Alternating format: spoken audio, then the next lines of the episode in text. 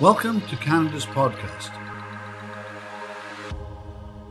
Canada's podcast, the number one podcast for entrepreneurs by entrepreneurs. Bonjour tout le monde, Sylvie Bougie pour le Canada's podcast. Toujours un plaisir de se retrouver pour parler avec des entrepreneurs inspirants. Donc, pour ceux qui se joignent à nous pour la première fois, c'est quoi le Canada's podcast? C'est un balado canadien, donc on couvre vraiment toutes les provinces. Donc, il y a des balados autant en anglais et en français. J'ai l'honneur depuis 2 ans d'animer pour la province de Québec.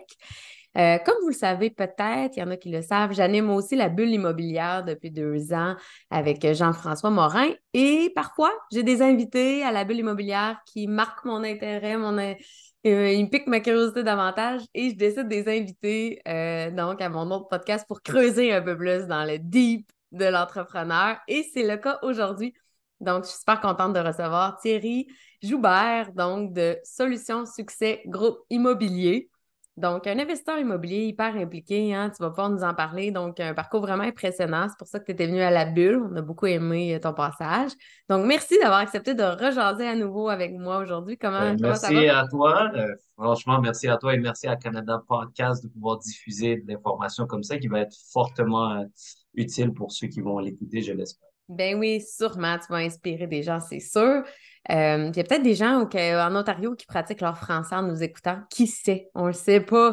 Donc, c'est ça. Donc, investisseur immobilier, j'ai commencé par ça. J'aimerais ça que tu nous parles d'abord de ton parcours pour que les gens puissent faire plus ample connaissance avec toi. Oui, alors Thierry Joubert, mon nom de famille, ou Thierry Collect pour les intimes. Donc, mon parcours a débuté quand je suis né. Donc, né à Montréal, dans le quartier de Saint-Léonard. J'ai pas connu mon père, donc mère monoparentale qui a immigré ici. Elle est arrivée vers l'âge de 14-15 ans. J'ai une grande sœur qui est 5 ans plus vieille que moi. Je suis pas né dans l'entrepreneuriat. L'entrepreneuriat était à l'intérieur de moi. Par contre, avant que je découvre l'entrepreneuriat, je te dirais que j'ai découvert ma passion pour le sport. Donc, un peu plus jeune, tu fais ce que tes parents te disent de faire. À 10 ans, j'ai découvert le basketball, qui vraiment là, j'ai vraiment senti que comme personne, je me suis reconnu à travers ma première passion. C'est quelque chose que j'adorais faire, que j'étais reconnu des autres, j'étais bon dedans. Donc, le basketball, je te dirais, c'est la première chose qui m'a forgé comme personne. Et l'entrepreneuriat, il est venu au secondaire. Donc, le midi, j'allais au Dollarama, j'achetais des gommes. Puis, à un certain point, je suis quelqu'un de très généreux, j'en donnais. Puis, à un moment donné, j'étais comme, tu sais quoi, si les gens l'achètent au cinéma à 25 sous, je vais commencer à les vendre. J'étais rendu que le Dollarama ne pouvait plus me fournir. Pour vrai? À ce point-là? Ouais, à ce point-là. Fait que je me ramassais avec des 25 sous, je faisais des deals, genre 5 gommes pour $1. J'étais rendu à faire du packaging. Ceux qui n'avaient pas d'argent, je les finançais. Je disais, regarde, je te fais ta gomme aujourd'hui. Je te charge pas d'intérêt, mais demain, tu dois m'en acheter 2. Je venais de upsell tout de suite une deuxième gomme. Tout ça pour dire, c'était ma première expérience entrepreneuriale. Ceci étant dit, elle a été arrêtée très rapidement parce que ma mère travaillait dans le fond de 4 heures à minuit et souvent de minuit à 8. Donc, elle a travaillé très fort pour pouvoir nous offrir ce qu'on avait. Donc, quand maman sait que Thierry, garçon, doit aller à l'école pour avoir des bonnes notes, puis qu'elle découvre qu'il y a des petites coupures de 5-10 $, puis qu'il ne travaille pas, ben, elle se pose des questions. Donc, elle arrive à 1h du matin. Elle ouvre la lumière, puis genre, c'est le carnage. Puis là, moi, petit entrepreneur, je me dis, ben non, je vendais des gommes. Mais dans sa tête à elle, c'est pas des gommes que je vends. Ah, ouais? Ouais, l'entrepreneuriat, à cette étape-là, il était dans moi. Mais oui. Par contre, je pouvais pas l'exploiter encore, ou du moins, j'avais pas trouvé la bonne alternative parce que ma maman m'a dit d'arrêter ça tout de suite. Donc, on continue là-dessus. Je continue avec le basketball toujours. Arrivé cégep, université, moi, je me dis, bon, je vais devenir prof d'éduc. Je vais pouvoir redonner ça à d'autres jeunes. Accumuler plusieurs emplois, un peu comme j'ai vu ma mère travailler fort. Je me suis dit, ben, j'ai pas le choix de faire pareil. Puis arrive un moment donné, à 21 ans, où est-ce que mon œil gauche cligne tout seul. C'était le message que mon corps me donnait de dire, tu peux pas travailler 3 jobs, finir tes études 7 jours sur 7. Puis à ce moment-là, tu sais, oui, j'ai une voiture, mais là, tu sais, aller au centre-ville, travailler chez Desjardins, pour aller collecter, justement, c'est de la collecter est venue. Donc, un de mes premiers emplois, c'était le recouvrement chez Desjardins pour les cartes de crédit. J'ai été chercher une base quand même au niveau du crédit, finance, qu'est-ce que ça fait et c'est quoi l'impact des gens qui n'en prennent pas soin. Mm-hmm. Donc, tout ça m'a amené à être la personne que je suis aujourd'hui, mais à cette étape-ci, je connaissais juste travailler pour l'argent. Je comprenais pas le concept d'investir ou de développer une entreprise à l'intérieur de ça parce que je l'avais compris. Mm-hmm. Donc, quand mon ébauche cligne, ça a été le wake-up call. Je me suis mis à lire parce qu'il y a beaucoup de bagages sur la richesse qui est dans les livres. Même si au secondaire, j'ai pas développé le goût de la lecture parce qu'on m'imposait des livres.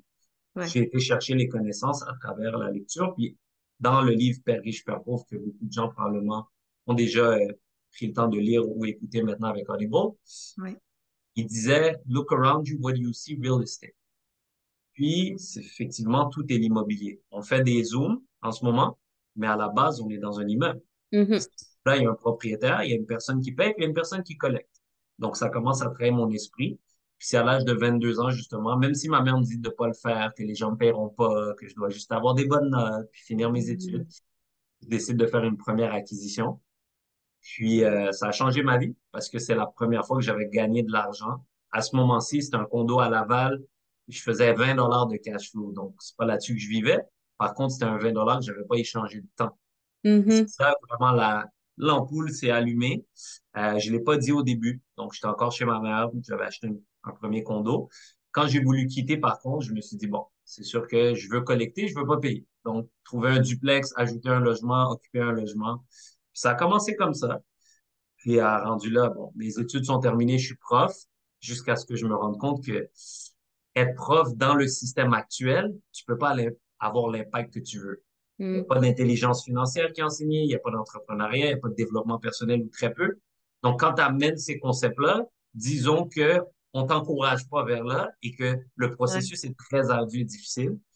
C'est là que je me suis dit, tu sais quoi, je vais utiliser l'immobilier comme véhicule, mm-hmm. puis on va faire des écoles différentes. Parce que justement, tout va être basé sur se lever le matin, être heureux, intelligence financière, entrepreneuriat, développement personnel, vraiment bâtir quelque chose qui représentait mes valeurs.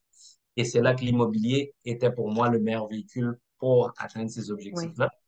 Donc, j'arrive à aujourd'hui 245 logements sous actifs. C'est environ 32 millions au Québec. J'ai acheté au Mexique, en République.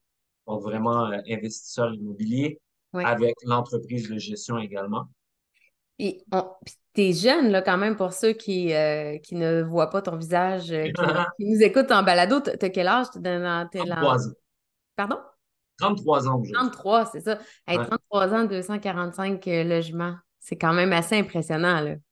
Ben, je te dirais que quand on me le dit puis qu'on me le rappelle, je suis comme, oui, je suis vraiment grateful, mais en même temps, ça n'a jamais été pour moi un nombre de portes ou un nombre d'immeubles. Ça a vraiment été toujours de, est-ce que je fais des bonnes transactions et est-ce que ça me donne plus de temps qui me permet de mettre des ressources sur l'école privée subventionnée que je veux acheter pour que l'école puisse naître le plus rapidement possible.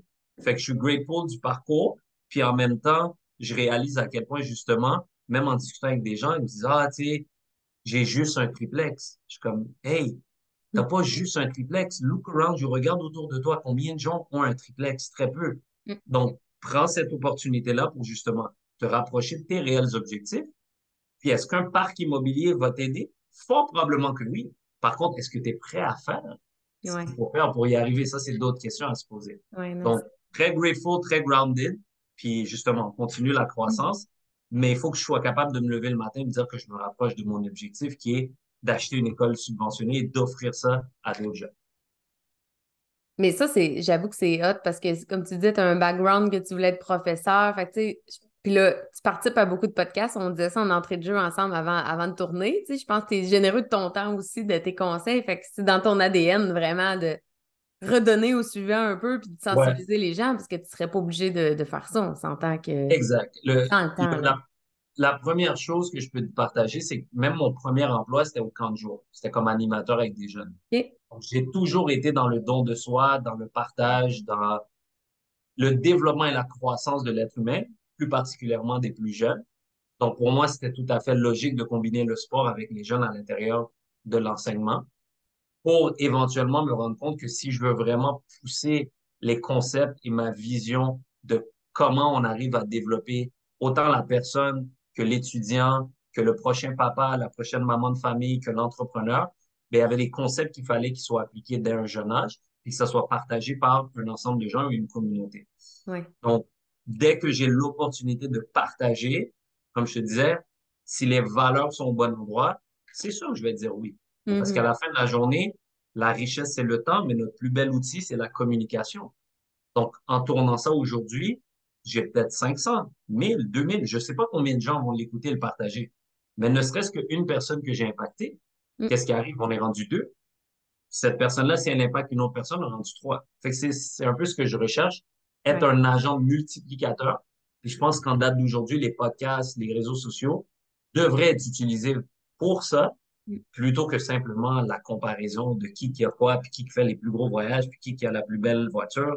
Ouais. Je pense qu'on peut aller différemment. Donc, encore là, merci de prendre cette opportunité-là de collaborer. Ta sœur, parce que moi, je suis tout le temps curieuse de connaître le milieu familial. On comprend que ta mère, c'était pas une entrepreneur. Ta sœur, est-ce qu'elle a le volet entrepreneurial? Non? Non plus. Non plus. Je dirais que je suis vraiment le seul et l'unique dans ma famille. Il y a ma petite cousine aussi qui commence à aller vers des résidences intermédiaires et tout. Elle a fait une acquisition, donc, tu sais, ça s'en vient. Mais je te dirais que vraiment...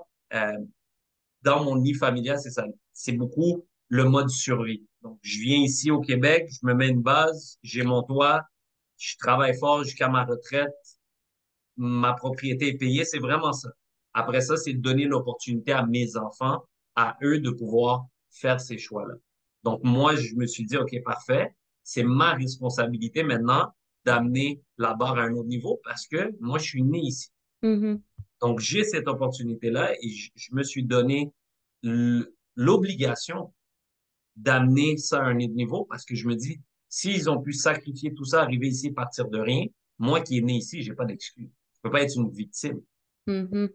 Et c'est toujours ça qui a été une drive chez moi. Ceci étant dit, à un certain âge, tu comprends que tu peux pas changer les gens. Et c'est pas parce qu'on partage un lien de sang qu'on voit la vie pareil. Donc, j'ai dû faire la même chose de mon côté. C'est sûr qu'initialement, tu veux être entouré de tes proches. Puis, tu sais, on parle de famille, mais des fois, tu as des amis, justement, secondaire, cégep. Puis finalement, justement, les chemins se séparent ou on se croise moins parce qu'on a des objectifs différents.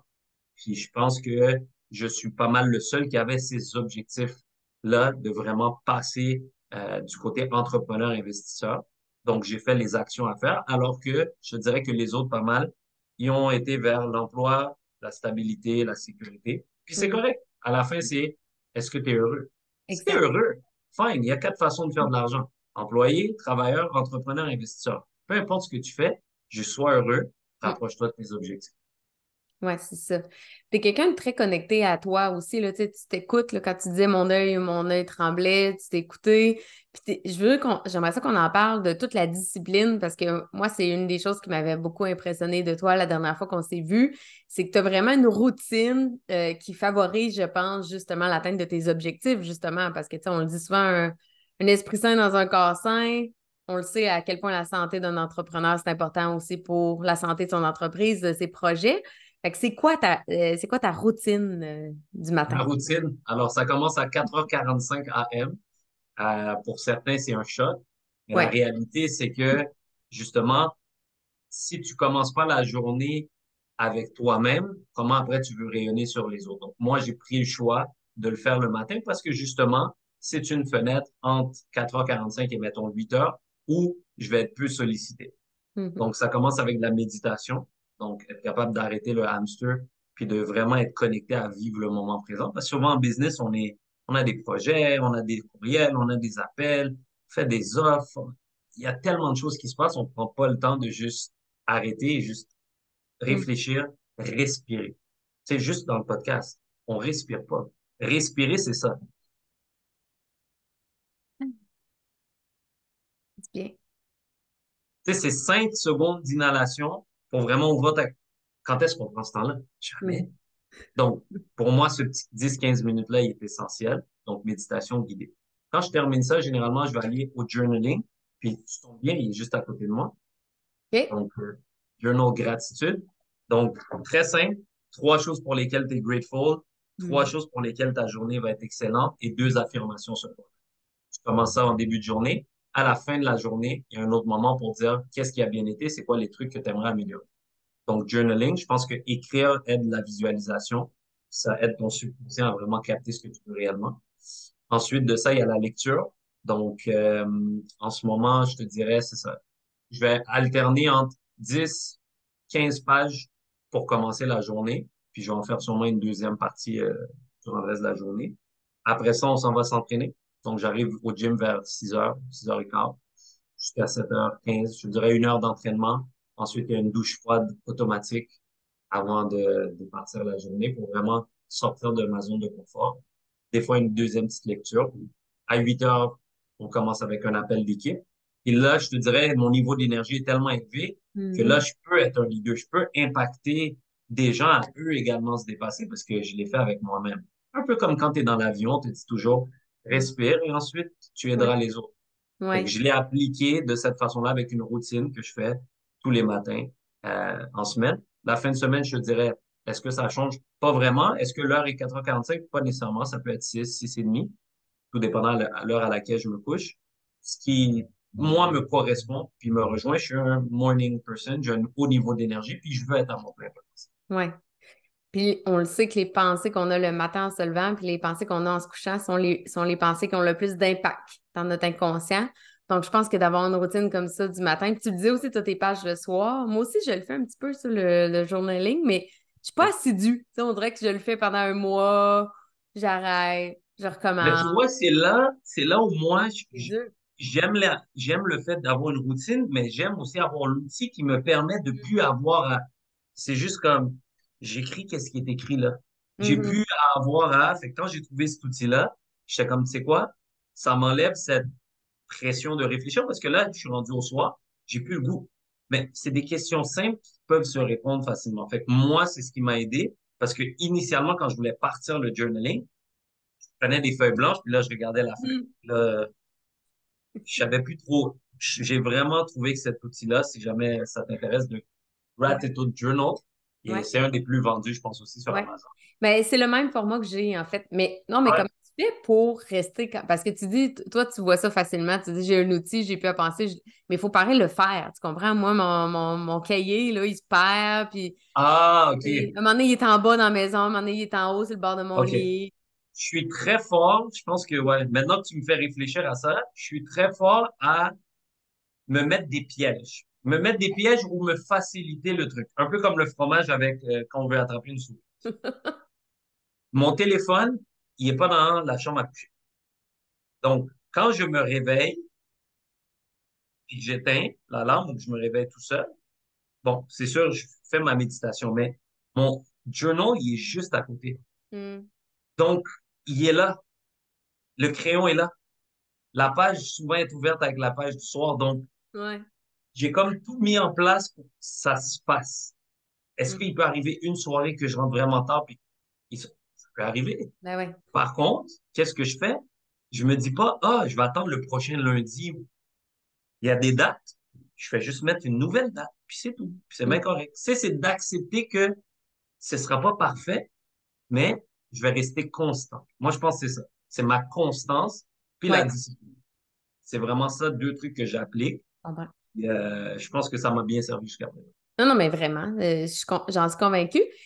Qu'est-ce qui revient le plus souvent? Là, c'est une question personnelle, mais vu qu'on parle de ça, je me permets, j'ose la question, mais tu sais, souvent quand on fait le journal de gratitude, c'est souvent les mêmes choses qui reviennent. Qu'est-ce qui revient le plus fréquemment que, justement, que t'es grateful? Ouais, les gratitudes, c'est généralement les rencontres. Quand je rentre en relation avec des gens, puis que justement, on a connecté, que les valeurs sont là, que j'ai pu les aider, ça revient beaucoup. Récemment, ça vient beaucoup aussi avec la banalité de juste genre, je peux respirer. J'ai 2 yeux. Okay. J'ai 2 jambes. C'est aussi banal que ça parce que, à un moment donné, je vais nager et je vois le gars qui rentre en chaise, qui a pas de... Fait que là, cette soirée-là, je suis comme, hey, j'ai des jambes. Genre, fait que, des fois, c'est aussi simple que ça. Fait que, il y a ce volet-là, il y a le volet relationnel, puis les wins de la journée. Exemple, j'avais un dossier très difficile. On a réussi à avoir ce qu'on voulait. Ou, je sais pas moi, il y avait un logement qui était difficile à louer. Mon gestionnaire m'appelle, dit Thierry, c'est loué. OK, nice. Fait que d'avoir une équipe aussi et d'autres êtres humains leurs victoires deviennent les tiennes. C'est ça que je trouve cool. Mm-hmm. Et le faire d'avoir un appel d'équipe à tous les jours, puis je leur demande toujours comment va la vie. Mm-hmm. Après, on va voir comment va la collecte, mais comment va la vie. Et à travers leur succès, j'ai l'impression que vu que j'ai eu un impact aussi, mm-hmm. ben, ça me rend grounded. Fait que je te dirais, c'est pas mal là-dessus que ça tourne. Puis sinon, mes défis, il va y avoir souvent genre « better eating ». Parce que des fois, exemple, ouais. je suis sur plein de choses, je vais prendre 2 espressos, puis là, finalement, j'y ai rendu 6 heures et je n'ai pas mangé. Ça ne devrait pas arriver, techniquement. Non. Je devrais prendre le temps. Ceci étant dit, je peux à la fin de la journée être capable de regarder ma journée et mm-hmm. dire « OK, j'ai bougé, j'ai fait mon sport, j'ai fait mes trucs, j'ai pas assez dormi, je me suis couché à 11 heures, je pense que je devrais avoir un meilleur sommeil. » Fait que ça va être sûrement des petits trucs comme ça. Mm-hmm. Puis ça te force à justement rester sur tes objectifs puis keep going. Oui. Mais j'aime vraiment ça qu'on parle de ça parce qu'il y a beaucoup d'entrepreneurs qui pensent encore qu'il n'y a pas d'équilibre possible, que quand on est entrepreneur, on pense à sa business non-stop. Puis je trouve que ta routine du matin est une façon de te consacrer du temps à toi, justement, puis de montrer qu'on est capable, oui, de décrocher. Puis tu sais, t'es quand même, comme on dit, t'as 33 ans, fait que tu sais, c'est pas juste non plus les Manitou entrepreneurs de 52 ans qui peuvent dire qu'il y a une possibilité d'avoir un équilibre. Moi, je trouve que tout ce que tu fais, c'est ta façon de te donner un équilibre aussi, là. Exact, 100%. Puis il faut prendre le temps. Le temps, on le prend pour acquis. On pense qu'il est dans nos poches, mais en vérité, il faut le prendre. Puis j'ai eu la réflexion de dire, comment demander le meilleur des gens si moi-même, je ne me l'applique pas? Fait que demain matin, je vais, je sais pas, acheter une ampoule. Je la mets, j'allume, ça allume pas. À quoi ça sert? Mm-hmm. J'avais pas le goût dans la vie d'être une ampoule pas allumée. Et je sais que ton niveau d'énergie, c'est ce qui t'allume, c'est ce que tu dégages, c'est ce qui se transmet. Donc, exercice, essentiel. Bien manger, essentiel. Puis dormir, essentiel. Une fois que j'ai trouvé cet équilibre-là avec ces 3 trucs-là, mais là, mon subconscient, parce que là, tu es trop dans le conscient, donc comment tu vas venir le travailler? C'est là que le journaling, la méditation est venue. Fait, après avoir trouvé ce combo-là, je me suis dit, bon, faisons des maths. 3 heures sur 24 heures. 1/8 de ma journée. Si je peux pas me donner 1/8 à moi, qui suis-je? Et après, je me dis que j'ai des gros objectifs, je veux faire ci, je veux faire ça. Pour moi, c'est pas réaliste. Fait que pour tous les entrepreneurs qui veulent scale, qui veulent croître, pose-toi la question. Si t'es pas au sommet de ton énergie, comment réellement tu vas atteindre ce que tu veux? Puis l'impact, comme tu dis aussi, l'impact qu'on a sur les autres. Moi, ça m'a beaucoup résonné en moi quand tu as dit, t'arrives à 8 heures, t'es réveillé, tu as de l'énergie à donner à ton équipe. Moi, ça résonne en moi parce que je vais arriver au bureau souvent à 8 heures, pas pris mon café, un peu bougon, puis un peu en mode dérangez-moi pas tout de suite, là. Mais ça me fait réfléchir parce que je me dis, c'est vrai que c'est pas la meilleure approche. La meilleure approche, c'est pas ça, là. Mais c'est le premier contact. C'est le premier contact, je veux dire. Puis j'en ai justement dans l'équipe que justement, ça va être ça, ils se sont levés, puis nous, on est remote, on n'est pas au bureau. Tu sais, je le vois là sur la vidéo que genre, il vient de se lever, il n'a pas encore pris son café. Mais c'est correct, parce qu'il se réveille avec quelqu'un qui a encore plus le goût que lui d'être là. Mm-hmm. Donc, nécessairement, ça va avoir un impact. Puis peut-être, c'est pas à 8h02, mais peut-être qu'à 9h30, il va faire le extra work parce qu'il s'est dit, si Thierry était là puis il l'a fait, qui je suis moi pour pas le faire? C'est pas juste en affaires, avec tes enfants, avec ta famille. C'est vraiment une philosophie de vie. D'être à son plein potentiel, c'est un devoir pour moi. Parce que je peux pas avoir ça et ne pas l'exploiter à son plein potentiel. Sauf que si mon niveau d'énergie, je le gère pas, OK, oui, je peux travailler 12 heures. Je suis sûr que tu en connais, là, surtout dans le droit. Mm-hmm. Travailler. Est-ce que les 3 dernières heures, tu étais vraiment efficace? C'est ça la question à te poser. Est-ce que tu étais vraiment là versus prendre le temps de dormir, faire une belle routine, puis peut-être réduire tes heures, mais beaucoup plus efficace? Je pense qu'il y a un gros, chez l'entrepreneur, efficace, productif. On peut produire, mais est-ce qu'on est réellement efficace? C'est ça la question qu'on doit se poser. Fait qu'avec l'énergie optimale, selon moi, c'est là que je suis le plus efficace. Oui, puis moi, je suis totalement d'accord avec toi là-dessus. Parce que, puis d'avoir un équilibre, puis prendre le temps de laisser sa créativité embarquer, c'est en se prenant des moments de méditation, c'est en faisant du sport, c'est dans des moments comme ça souvent qu'on devient créatif et qu'on pense à des nouvelles opportunités, parce que ça, on est trop dans une routine des fois aussi de travail. Tu ne verras pas les opportunités. Puis toi, j'imagine que tu te fais proposer beaucoup de choses aussi, là. Tous les jours. Partenaires, tous les jours, c'est ça. Dès qu'on te rencontre, on dit qu'on veut s'associer avec toi. Moi, je te l'avais. Ouais. Mais c'est encore là, tu sais, c'est des opportunités, des immeubles, de la business, il y en aura toujours. Mm-hmm. La question, c'est toi, fondamentalement, comme être humain, qu'est-ce que tu veux? Où tu veux aller? Une fois que tu as déterminé ton adresse, tu vas pouvoir mettre un plan en marche. Là, maintenant, quand tu vas faire ce plan-là, nécessairement, c'est jamais tout seul. Selon moi, on est en société, il faut le réfléchir en équipe parce que ton genius zone, il est vraiment niché. J'ai vu beaucoup de gens dans l'entrepreneuriat qui veulent être bons dans tout seul. Tu peux pas. Donc, dès que tu es sur un mindset où est-ce que tu veux build une équipe ou travailler en collaboration avec des partenaires, fournisseurs ou autres, à un moment donné, c'est ça. Là, c'est de trouver qui est-ce qui partage tes valeurs. Une fois que ça, tu es capable de le déterminer, après ça, on fait de la business, on fait des conventions d'actionnaires, on sait.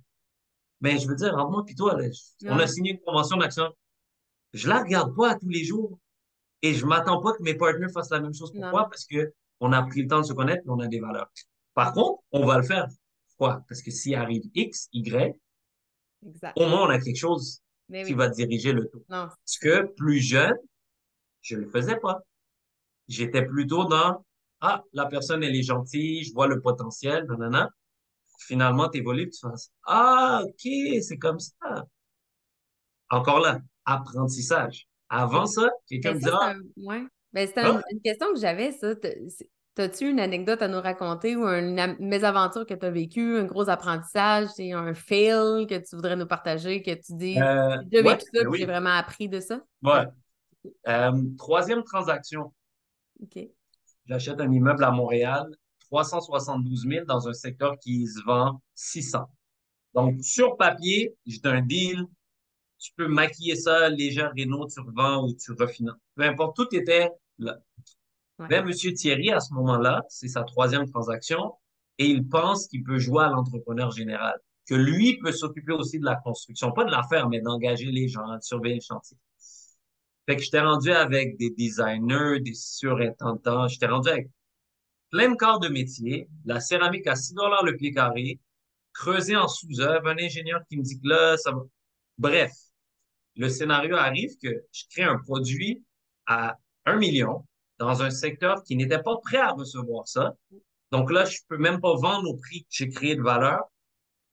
Fait que ça a été une des plus belles leçons que j'ai appris de vraiment comme... Si t'es pas passionné puis c'est pas ton genius zone, entoure-toi. Que ce soit d'engager la bonne personne ou de faire un partenariat, comme ne pense pas pouvoir faire tout seul. Fait que ça a été mon premier apprentissage à l'université majeure que j'ai vécu parce que, je veux dire, j'ai acheté 372, je suis rendu à 500 000 de revenus, j'ai un gros problème, c'est un duplex. Fait que bref. Tu t'es emballé quelque part là-dedans. Oh ouais, je suis parti où est-ce que j'aurais pas dû. Ceci étant dit, j'ai appris, puis c'est ce qui m'a permis de continuer aussi. Puis je pense que tant que justement, t'acceptes pas de sortir de ta zone de confort et de justement, des fois te lancer, ben, l'apprentissage, je veux dire, il viendra jamais. Puis cette expérience-là, elle m'a servi après. Fait que j'ai celle-là que je pourrais partager. L'autre, ce serait partenariat trop rapide. Donc, des gens intéressés, parfait, on se met ensemble, on pense qu'on a un bon fit. Par contre, on n'a pas regardé la complémentarité. Mm-hmm. S'associer avec des gens, il faut qu'il y ait un added value. Fait que tu as 3 piliers, selon moi, dans les relations personnelles. Amour, confiance, respect. Si un des 3 ne fonctionne pas en couple avec tes amis ou autres, tu dois communiquer pour remettre le barstool. C'est le truc de bar, là, la chaise de bar. T'as 3 pattes. Fait que si une patte lève, t'es pas en bonne position. Là, maintenant, quand t'es rendu en affaires, tu peux pas appliquer le barstool personnel. Parce que là, tu fais de la business. Donc là, c'est plus de l'amour, c'est est-ce qu'on a une valeur complémentaire? Est-ce qu'il y a un bénéfice? Fait que j'ai eu de la misère à jongler avec ça, ce qui fait que partenariat rapide, sans nécessairement creuser vraiment le added value, ce qui fait qu'après, tu te retrouves à dire, bon, mais comment on se complète réellement? Et c'est là que des fois, les visions changent, etc. Fait, je pense que c'est les 2 trucs que vraiment, dès le début, j'ai fait genre, « Oh, OK. Fait que non seulement tu ne peux pas tout faire tout seul, mais tu ne peux pas faire tout avec n'importe qui dans n'importe quelle condition. C'est vraiment les deux trucs. Ben, c'est excellent parce que c'est vrai qu'il y a beaucoup de gens qui vont s'associer beaucoup au feeling, hein. C'est justement sans trop réfléchir, sans avoir vraiment de discussion.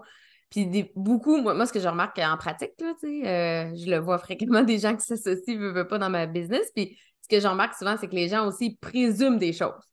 Je présume que cette personne va m'apporter telle force, justement, ou tel niveau d'implication, mais il n'y a pas de réelle discussion là-dessus. C'est comme si les gens n'osent pas. C'est comme, puis tu sais, c'est peut-être un peu ton exemple de relation personnelle, qu'en relation personnelle, quand tu rencontres un gars ou un homme qui t'intéresse, tu commences pas à lui demander qu'est-ce que tu vas m'apporter comme plus-value, puis ça va être quoi ton niveau d'implication? Tu sais, il y a beaucoup de questions, c'est beaucoup le feeling en amour, fait que des fois, on dirait qu'en affaires, les gens, ils vont avec le feeling, mais il y a tellement de discussions importantes avant de s'associer avec quelqu'un. Oui, j'applique maintenant, justement, tu sais, tes yeux, c'est ta protection, mais ton cœur, c'est quand même ton censure. Mm-hmm. Donc là, c'est de trouver cet équilibre-là, mais d'être capable d'aligner des valeurs, une mission et une vision, parce qu'il y a ça aussi. Tu peux avoir des valeurs communes, tu peux avoir une mission qui est similaire, mais comment y arriver, les visions sont pas pareilles. Exact. Donc, c'est là que ça crée beaucoup de situations qu'on ne souhaite pas dans un partenariat. Ouais. Ceci étant dit, je pense qu'encore que le partenariat est clé pour être capable de pouvoir tous prospérer, de se rapprocher de nos objectifs. Le vrai travail, il se fait avant. Valeur, mission, vision. Une fois que ça s'est fait, bénéfice, confiance et respect est là, on peut y aller. Parce que si j'applique, exemple, les mauvaises expériences, je veux dire, j'en ferai plus, puis je me retrouverai dans mon petit cocon tout seul. Mais en même temps, j'avancerai pas plus. Donc, c'est vraiment d'être plus sélectif et de prendre le temps. Tolérance au stress aussi. Tu sais, veut pas en affaires, ça va pas tout le temps bien. Tu sais, il y a des imprévus, des dépassements de coûts, des dépassements de temps, des litiges. Tu sais, on sait tous qu'il peut arriver plein d'affaires. Fait que je pense que la tolérance au stress, au risque, est-ce qu'on est le même niveau? Comment on réagit face au stress aussi? Tu sais, il y en a qui vont réagir super bien, il y en a qui vont virer sur le top, là. Donc, ouais, non, c'est quand ça va bien, je veux dire. Ça va bien. Exact, c'est ça. Ça va moins bien. Comment est-ce que la personne réagit? Puis, difficile, tu sais, dans une relation d'affaires, de savoir tout de suite comment la personne va réagir quand ça va moins bien, parce qu'à la base, on met beaucoup de temps à planifier tout ce qui va bien aller. Ben oui, exact. Ouais. Fait que c'est de garder cet œil-là, puis j'imagine par ta pratique, toi, tu as cet œil-là de façon plus consciente constamment. Ouais. Mais moi, je pense que c'était ça au début. Mm-hmm. C'est qu'on avait une belle planification de qu'est-ce qu'on allait faire, comment ça allait, mais on a moins eu les discussions qui sont moins agréables sur qu'est-ce qui arrive si c'est pas ce qu'on a dit.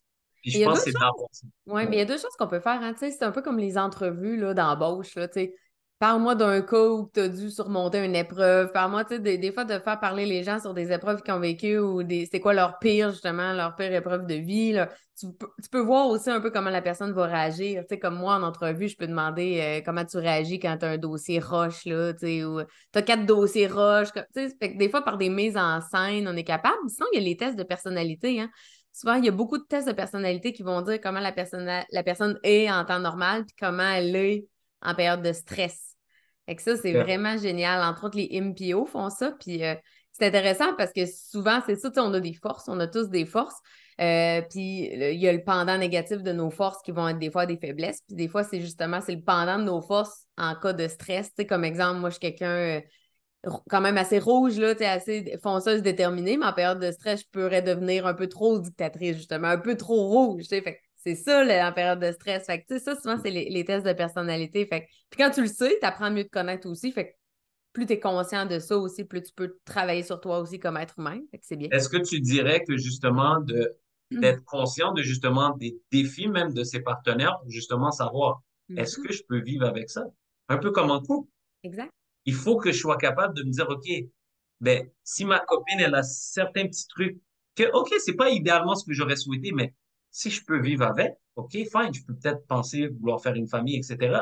Mais si les petits trucs, je sais que moi, c'est non négociable, ben, c'est là que il faut tout de suite dire, je pense que c'est pas le bon partenariat, c'est pas la bonne situation. Mais on est bon. axé sur qu'est-ce qui... Puis c'est correct aussi de voir le positif puis tout. C'est juste, je pense, de prendre le temps, comme tu as dit, que ce soit via des tests, des discussions, d'aller voir, OK, mais si ça se passe pas comme on l'a prévu, comment est-ce que tu réagis? Puis c'est quoi tes non négociables aussi? Ouais.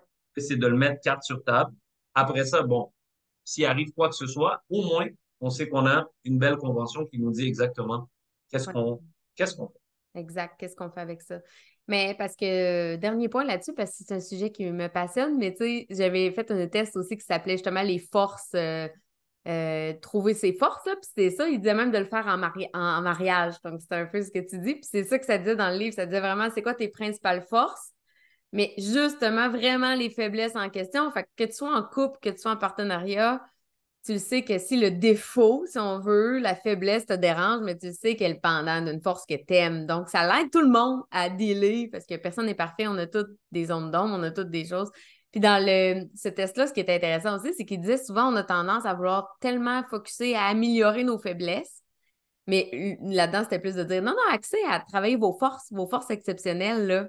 C'est beaucoup plus facile d'exploiter. Tu sais, tu l'as dit, tu as fait du sport. C'est plus facile d'améliorer un talent naturel qu'on a que d'essayer de développer un nouveau talent. T'sais, si tu n'as aucun talent en musique, bien mieux de mettre ton énergie dans le basketball, dans le volleyball, dans un autre sport que forcer à tout prix à vouloir améliorer une faiblesse. Ou.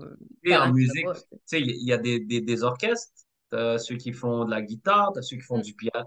Le gars qui fait du piano ou qui fait de la flûte, il n'est pas en train de calculer comment je vais être meilleur en saxophone. C'est à un moment donné, tu as ce que j'appelle ton genius zone, ton pourcentage, vraiment ton 1% où est-ce que tu sais que t'es bon, t'es excellent et même meilleur que la plupart, bien, si tu te concentres là-dessus, tu vas être déjà une valeur ajoutée parce que c'est pas le genius zone de l'autre personne. Exact. Et toi, ton défi, exemple, si je prends moi, construction. Tout le monde qui me connaît, c'est je connais pas un coup, je veux rien savoir, ça m'intéresse pas, puis c'est bien correct comme ça. Par contre, je me dois d'avoir un partenaire que lui est passionné par ça, que lui est bon là-dedans, les valeurs, la mission et la vision. Fait que c'est vraiment de garder ça. Focussez sur votre 1% genius et le reste, le 99% d'autres, allez vous entourer. Que ce soit employés, travailleurs, d'autres entreprises, c'est vraiment de build un écosystème où, à l'interne, toi, tu es concentré sur ce que tu es bon puis que tes partenaires viennent te supporter. Ouais. C'est quoi ta plus grande fierté? Plus grande fierté, je te dirais, c'est d'avoir eu un impact auprès de beaucoup de jeunes. Que ce soit comme coach, arbitre, juste avec le contenu que je fais, il n'arrive pas une semaine où j'ai pas un ancien élève, un parent qui m'écrit « Merci, maintenant je comprends ce que tu... » Juste ce genre de situation-là, je te dirais, pour moi, c'est ma plus grande fierté parce que tout ce qui est du monde matériel, genre, on va tous mourir. Il va rester des souvenirs et des relations. Mais ces relations-là, ces parents-là, ces familles-là que j'ai pu impacter, ça, aujourd'hui, c'est ce qui m'allume. Puis je veux le faire à plus grande échelle. J'ai une histoire, exemple. Je suis en secondaire 3. Je parle des comptes bancaires. J'explique le compte bancaire. Pourquoi tu as un compte? Pourquoi tu n'as pas de compte? Là, je rentre dans les barrières, tout ce que leur qui se font dire. Puis à la fin de la journée, je leur explique, regarde, dans la vie, faut que tu fasses des choix conscients. C'est pas parce que ta mère est allée à t'aider à côté de chez vous que c'est la meilleure chose pour toi. Comprends le système, fais des choix.